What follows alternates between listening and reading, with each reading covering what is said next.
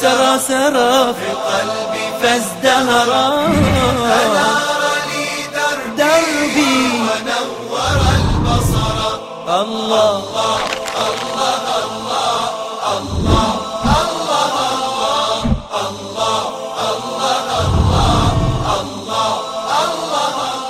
بسم الله الرحمن الرحيم. الحمد لله رب العالمين. اللهم صل على محمد وآل محمد كما صليت على إبراهيم وآل إبراهيم. وبارك على محمد وآل محمد كما باركت على إبراهيم وآل إبراهيم إنك حميد مجيد. وارض اللهم عن جميع صحابة رسول الله أبو بكر وعمر وعثمان وعلي وعن جميع صحابة رسول الله أجمعين رضي الله عنهم bado tupo na Sheikh Atiq ibn Ghaith al-Baladi hafidhahullah. Sasa hapa walipofika hapa Waislamu wakaingia Ethiopia wakapata ulinzi na Sheikh Atiq ibn Ghaith al-Baladi anasema walislamu hunaka laysa mafruḍan bilquwa, Uislamu kule haulazimishwi kwa nguvu. Anasema innama huwa yantashiru bid'awati lfardiya wa bilihtikaki waljiwar. Uislamu Ethiopia unaenea kwa dawa ya shekhe mmoja mmoja, mlinganiaji mmoja mmoja, kwamba kuna watu wanafanya kazi dawa kwa kujitolea. Maanake kuna mtu anafanya kazi dawa ameajiriwa kwa mwezi, na maana pale ameajiriwa, maana ndio ofisi yake. Lakini kuna watu wanafanya kazi dawa fardia, unaona, laisa lahu tayin, anafanya kazi ya kujitegemea, kwamba kimwita msikitini anakuja anatoa darsa, akimaliza anaondoka. Bana, karibu kwenye hutuba ya Ijumaa, anatoa hutuba ya Ijumaa, akimaliza anaondoka. Bana, tuna mawaidha pale fulani, bana, tunahitaji tufanye kazi ya dawa, bana, njoo kwetu bana, kwa siku mbili siku tatu, tuzunguke katika misikiti tufanye dawa. Anakwenda, ina maana huyu anafanya kazi fardia, fardi. Unaona, huyu ni dai ya hurra. Lakini kuna watu ambao anafanya kazi ya dawa, yeye ana taayin, kitu ambacho ni jais, kwamba min qibal muasasati kadha au kidha, kwamba taasisi fulani au jambo fulani, yani mtu anakuwa na taayini kwamba ana ajira maalum. Lakini kuna mtu mwingine ni kwamba anafanya kazi ya fardia. Kwa hiyo Uislam Ethiopia, yeye shekhe, kulingana na maelezo yake, anasema yantashiru lislam bidawati lfardiya walihtikaki, kwamba Uislam Ethiopia unaenea kwa ulinganiaji kwa dawa ya mtu mmoja mmoja, pia vile vile wabilihtikak, kwa maingiliano wa husnul jiwar, na watu kuishi vizuri, kwamba namna watu wanavyoishi vizuri, yani Muislamu na sio kwa Muislamu wanaishi pamoja, na wakati mwingine wanafanya kazi ofisi moja. Anaweza kumuuliza bana, Uislamu unasemaje? Au kwa hiyo unamkuta sio kwa Muislamu anasilimu, bana, mimi nataka kusilimu. Kwa hiyo nataka kusilimu, ndio umeridhia? Nimeridhia. Hatimaye mtu anakuwa anasilimu. Sasa Sheikh Atiq bin Ghaith al-Baladi anasema waqad tahawalat Ethiopia mundhu sanawati ila jamhuria, baada ya hapo ikawa imegeuka Ethiopia kuwa ni nchi, na ule mfumo wa kinajashi ukawa umeondoka, hatimaye ikawa kuna utawala mwingine. Sasa anasema wa min muduni hadha al-iqlim, miongoni mwa miji ya katika maeneo haya ni Asmara. Asmara, kwa nini tunahitaja Asmara? Wanasema Asmara ndiyo asima ya Eritrea. Sasa kuna Musawi. Musawi zamani ilikuwa inaitwa Badi. Badi, Musawi zamani ilikuwa inaitwa inaitwa Musawi, zamani ilikuwa inaitwa Badi huwa lminau raisiyu, ndiyo bandari kubwa. Shekh Atika anasema anasema wa ilaiha hajara sahabatu fi hijrati lhabasha, huko Badi ndiko walikohamia masahaba. Aywa, hapa tunapata mafundisho kwamba, kwa hiyo masahaba walipo mtume alipowaambia kwamba kwa Najashi kule kwa Ashama kwamba ni wapi? Walikwenda, wapi walikwenda katika mji unaoitwa Badi au Musawe. Zamani ilikuwa inaitwa Musawe, lakini ni batil kwa ina maana kutoka pale Addis Ababa kwenda batil au Musawe, ambapo takriban ni kama mwendo wa masaa sita ambapo masahaba walikwenda kule sasa walipofika pale walitumia njia gani wallahu alam. walipofika kule wakamkuta najashi pamoja na serikali yake na wakawa wameingia pale sasa shekha anasema hapa ndipo waislamu walipohamia. Kwa na hapa tunaweza tukasema hivi kwa mfano ikatokea tukaenda ukatokea waislamu wenye pesa kwamba jamani twende tukaangalie walipohamia masahaba na alipokuwa amekaa uthman na mwanaye mtume kama mke na mume twende tukapaone ni wapi hili ni jukumu ambalo waislamu wenzangu natakiwa tulifanye sisi. Na mimi ninaamini na mimi ndimuuliza yule dereva siku ile wakati natoka sudan. Nikamuuliza yule dereva akaambia hapa kuna mabasi yanakwenda kule. Yapo akaambia sijui ukiuliza hapa stendi yao atakwambia ni wapi.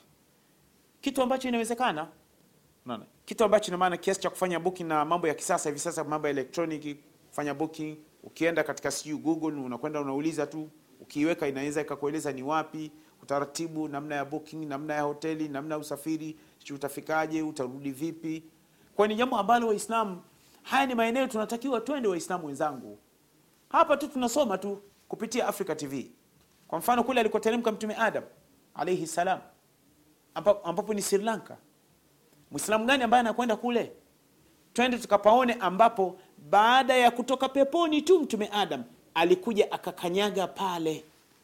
Kwa sababu kutoka peponi mpaka kuja pale katika jabal baba adam hapa sri lanka mtume adam alitumia muda gani? Siku au masaa wiki mawiki mwezi mwaka? Ilikuwa tarehe gani?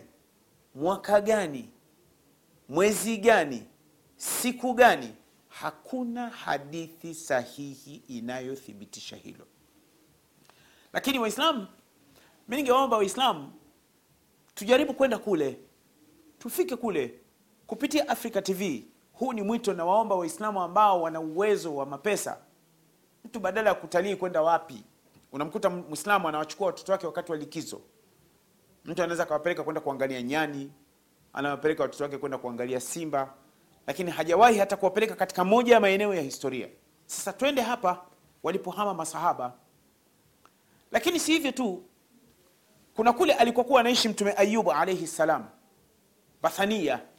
Mji alikozaliwa mtume ayubu alaihi salam na ndipo pale pale alipokuwa na utume wake na ndipo alipougua kwa miezi kumi na nane miezi kumi na nane au miaka kumi na nane mtume ayubu anaumwa kama ilivyo katika hadithi sahihi. Anaumwa miaka kumi na nane katika mji wa bathania ambapo kwa sasa hivi ni mpakani mwa uturuki na siria allahu alam je hapo pahala bado papo kutokana na vurugu zinazoendelea? Allahu yahfadhu lmaalimi tarikhia lakini bado kuna maeneo ya ashabu lkafi ashabu lkahfi wako wapi? Wako jordan jordan ni nchi inaingilika. Tumejaribu kwenda mwaka 91 92 kuna wanafunzi wenzangu tulikuwa tunasoma nao kutoka indonesia harjani pamoja na safwan. Wao walijaribu kwenda.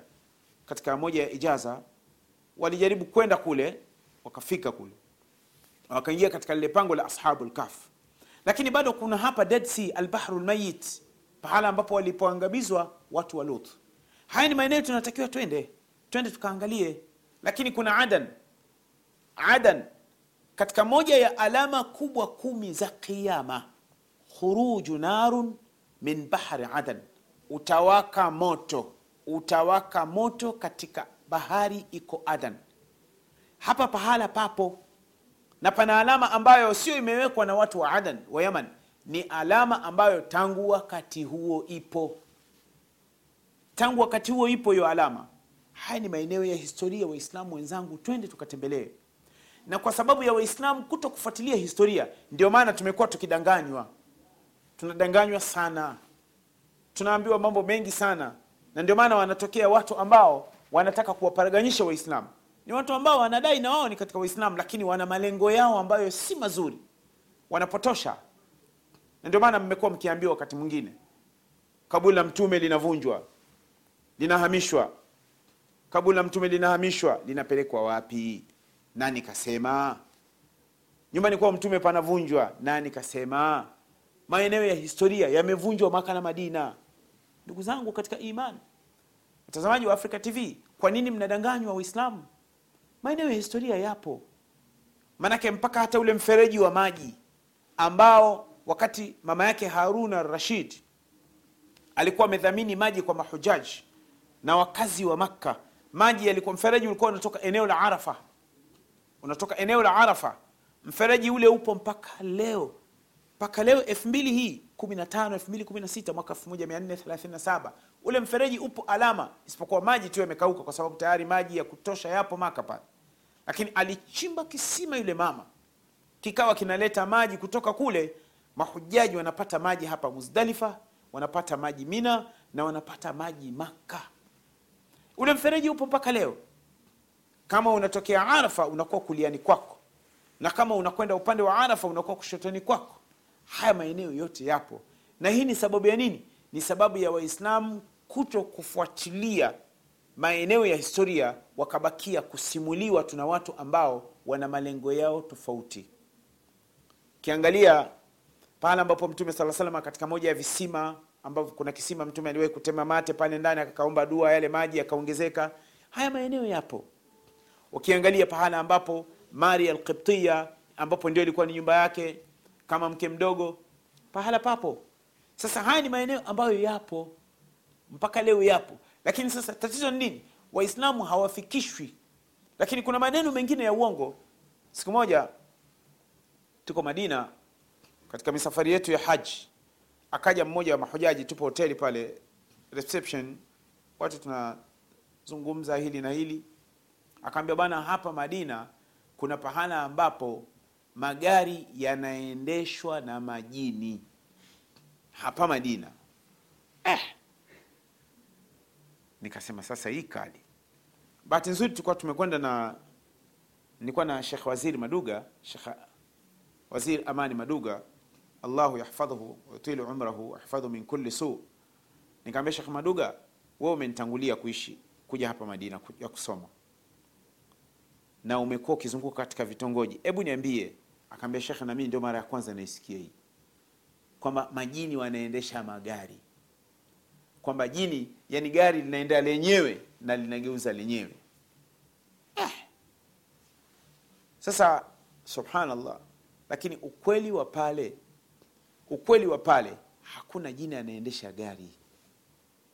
Kilichopo pale kuna mvutano wa hali ya hewa mvutano wa hali ya hewa. Kwa Watanzania ambao mnanisikiliza, ukiondoka Korogwe baada ya hoteli ya Liverpool, takriban unatembea kama kilomita 50 au kilomita 60 hivi, kuna pahala ambapo mabango watu wa barabarani wameandika fungeni madirisha, kuna upepo mkali unakatiza hapa.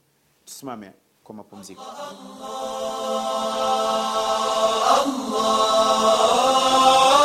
Allah, Allah, Allah, Allah, Allah.